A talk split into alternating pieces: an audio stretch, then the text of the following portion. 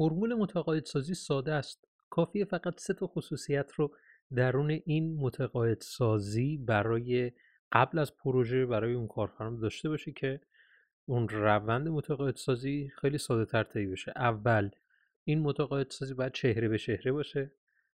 دوم صداقت داشته باشه در روی در روی کلامت بر روی مشاوره هایی که برای اون کارفرما در نظر می‌گیری. و سوم روال کار رو گام به گام توضیح بدی. همین ستا شاید خیلی ساده باشه ولی همین ستا باعث میشه که شما بتونید پروژه خیلی خوبی بگیرید. برخلاف خیلی از دیدگاه که میگن آره بگو با فلان سازمان کار کردم بگو با فلان شرکت کار کردم. به نظر من اینا برای موارد بعد در گام بعدی میشه مثلا راجع به این موارد صحبت کرد. ولی در همون ابتدا قبل از اینکه شما بخواین حالا پروژه‌ای با این شخص بگیرید با این کارفرما بگیرید این موارد هستش که باعث میشه که به حرف شما توجه بکنه و صحبتهای بعد شما رو بشنوه که این کار در پروپوزاله در ارائه جلسه پروپوزال حضوری امکان پذیره. و می‌خوایم درون این اپیزود در رابطه با متقاعدسازی با پروپوزال صحبت بکنیم. اینکه درون اصلا انواع پروپوزال ها به چه مواردی یعنی انواع پروپوزال ها چه چیزایی هستن انواع پروپوزال های پروژه و کدام نوع پروپوزال به درد همکاری های اول می‌خوره؟ اصلا کی باید بریم سراغ پروپوزال آنلاین یا حضوری و موارد این چنینی؟ تا آخر این اپیزود همراه من باش.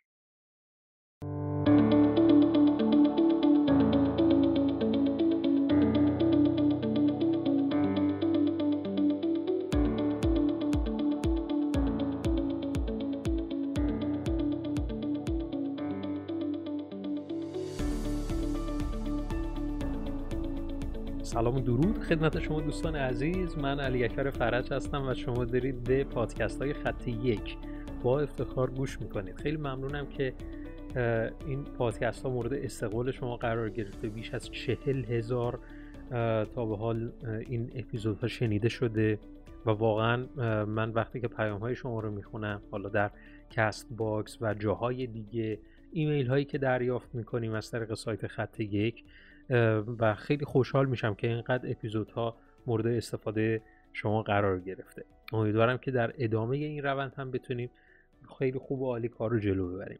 می‌خوام در رابطه با متقاعدسازی با پروپوزال صحبت بکنم. چیزی که ما وبیناری که در پیش رو هم داریم دقیقا در همین رابطه می‌خوایم صحبت بکنیم که از تماس تا قرارداد که در رابطه با پروپوزال حضوری اونجا می‌خوایم خیلی شفاف و روشن دقیقا مواردش رو جلو ببریم. ولی اینجا می‌خوام در رابطه با این صحبت بکنم که چجور میشه یک فرد با ارائه یک پروپوزال حضوری متقاعد بشه. اینجا هستش که من با اول انواع پروپوزال رو بدونم. انواع پروپوزال ما یه پروپوزال چاپی داریم. یه پروپوزال PDF ی داریم یه فایل PDF ه که اکثر فایل های که اکثر پروپوزال ها PDF ه و دیگری پروپوزال حضوری داریم یعنی ارائه حضوریه که به صورت پروپوزال ارائه میشه. چیزی هستش که خیلی کمتر بهش پرداخته میشه و فقط سازمان های بزرگ هستن که تمایل دارن پروپوزال های حضوری رو از اون شخص دریافت بکنن. و اینجا هستش که من الان باید انتخاب کنم. بگم که کدوم یکی از این انواع پروپوزال ها می‌تونه برای شروع همکاری من مساعد باشه.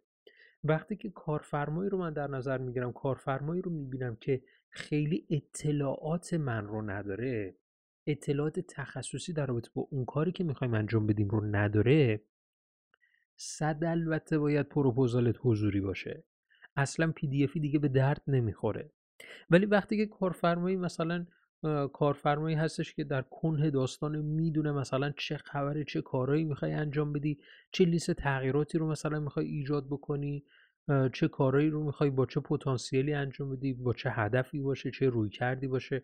آره یه PDF بهش بده کامل یه نگاه میندازه تا تهش رو می‌خونه میره جلو. دیگه متوجه که به چه صورته و چجور می‌تونی به این شخص دست پیدا بکنی؟ موقعی که یک همکاری دو همکاری باهاش انجام دادی تموم شده الان PDF رو در اختیارش می‌ذاری دیگه می‌تونه بخونه. دیگه تمامه دیگه نیازی به جلسه نداره. تو اون PDF رو می‌خونه و تمام. پس به این معنا نیست که من کارفرما ببینم حرفه‌ایه یا حرفه‌ای نیست. موضوع اینه که ببینم اصلا من چقدر با این شخص تا حال کار کردم. اگه دو بار تا تا کار کردی آره برو PDF تمامش کن بره. ولی اگر این چنین نبوده حتما باید حضوری این پروپوزال رو ارائه بدی اصلا داخل پروپوزال حضوری یعنی داخل یک جلسه ای که من باید پروپوزال رو حضوری ارائه بدم چه مطالبی باید گفته بشه؟ همون مطالب پروپوزال چاپیه ولی با و سیاق دیگر. میاد راجع به دقدقه ها بیشتر در پروپوزال حضوری صحبت میشه.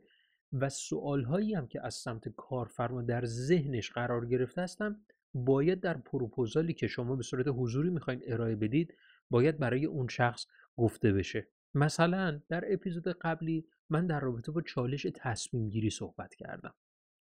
که من گفتم باید دقیقا ما راجع به تصمیم گیری با کارفرما به توافق برسیم. باید راجع به این به توافق برسیم. خب پس در پروپوزال حضوری باید راجع به این مسئله صحبت بکنیم. این یکی از موارد سادش هست. یکی از موارد یکی دیگر از مواردی که باید بهش تمرکز بکنید روال انجام کاره. من روال انجام کار که در اپیزود اول قسمتیش رو توضیح دادم که حتما گوشش بدید اگر دو تا اپیزود قبل رو گوش نکردید. روال انجام کار رو من باید درون پروپوزال ارائه کنم. که من دقیقا وقتی که پروژه رو استارت می‌زنم از کجا به کجا می‌خوام برم؟ اینکه من بفهمم از کجا به کجا می‌خوام برم به عنوان من کارفرما که مثلا می‌دونم بعد از پرداختم می‌خواد چه کارهایی انجام بده منو از انتظار در میاره. دیگه نمیرم توی این فاز که مثلا اصلا دقت کردی وقتی که یکی از لوازم منزلتون خراب میشه که خدای نکرده.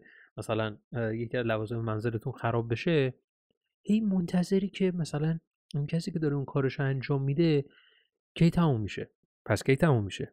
الان تموم میشه نیم ساعت دیگه تموم میشه. یه تجربه من داشتم یخچال خونه ما خراب شده بود. بعدش این تعمیرکارم اومده بود. بعد نگاه کردم دیدم همینجوری نشسته کنار یخچال. همینجوری نشسته کنار یخچال همینجوری.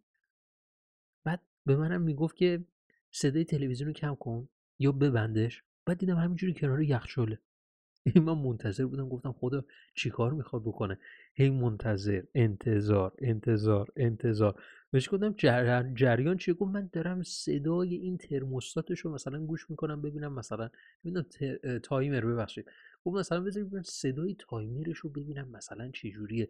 داره درست کار می‌کنه یا درست کار نمی‌کنه. خب من نمی‌دونستم این چنین روالی رو داره. خب اگر می‌دونستم از این انتظار خلاص نمی‌شدم. حالا فکر کن بیشتر کسب و کارهای اینترنتی که کارشون رو برون سپاری می‌کنن که پیش خودشون هم نیست فقط یه چت تلگرام یا این یا واتساپ رو باید بیارن بالا منتظر باشن ببینن که مثلا طرف بالاش نوشته فلانی is typing چقدر خوشحال میشن. آخیش داره یه چیزی مثلا برای من می‌نویسه. بفهمم کجاست این پروژه من. خب پس من باید بدونم این روال کار رو من باید به کارفرمام اطلاع بدم. من دقیقا تو این گام ها می‌خوام قدم بردارم. حالا یکی میاد مثلا میگه که نه من بر اساس هر وقتی که کارتون تموم شد بهتون اطلاع میدم. مثلا اینجوری میاد مثلا صحبت.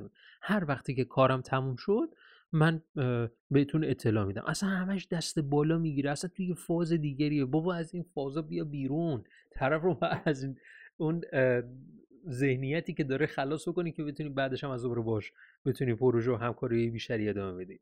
پس خیلی باید کار رو هوشمندانه تر ببریم جلو. حالا کی؟ باید پروپوزال آنلاین یا حضوری ارائه بکنیم.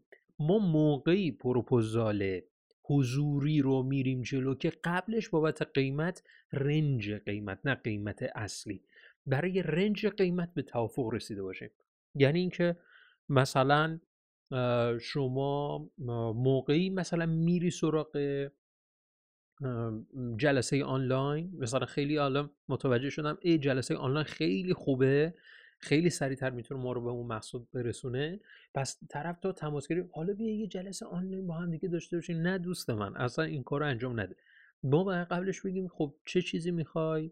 چه چیزی نمی‌خوای؟ رنج قیمت اینقدر؟ یه مقدار صحبت می‌کنیم راجع به چیزی که نیاز داره و بعدش رنج قیمت رو بهش اعلام می‌کنیم.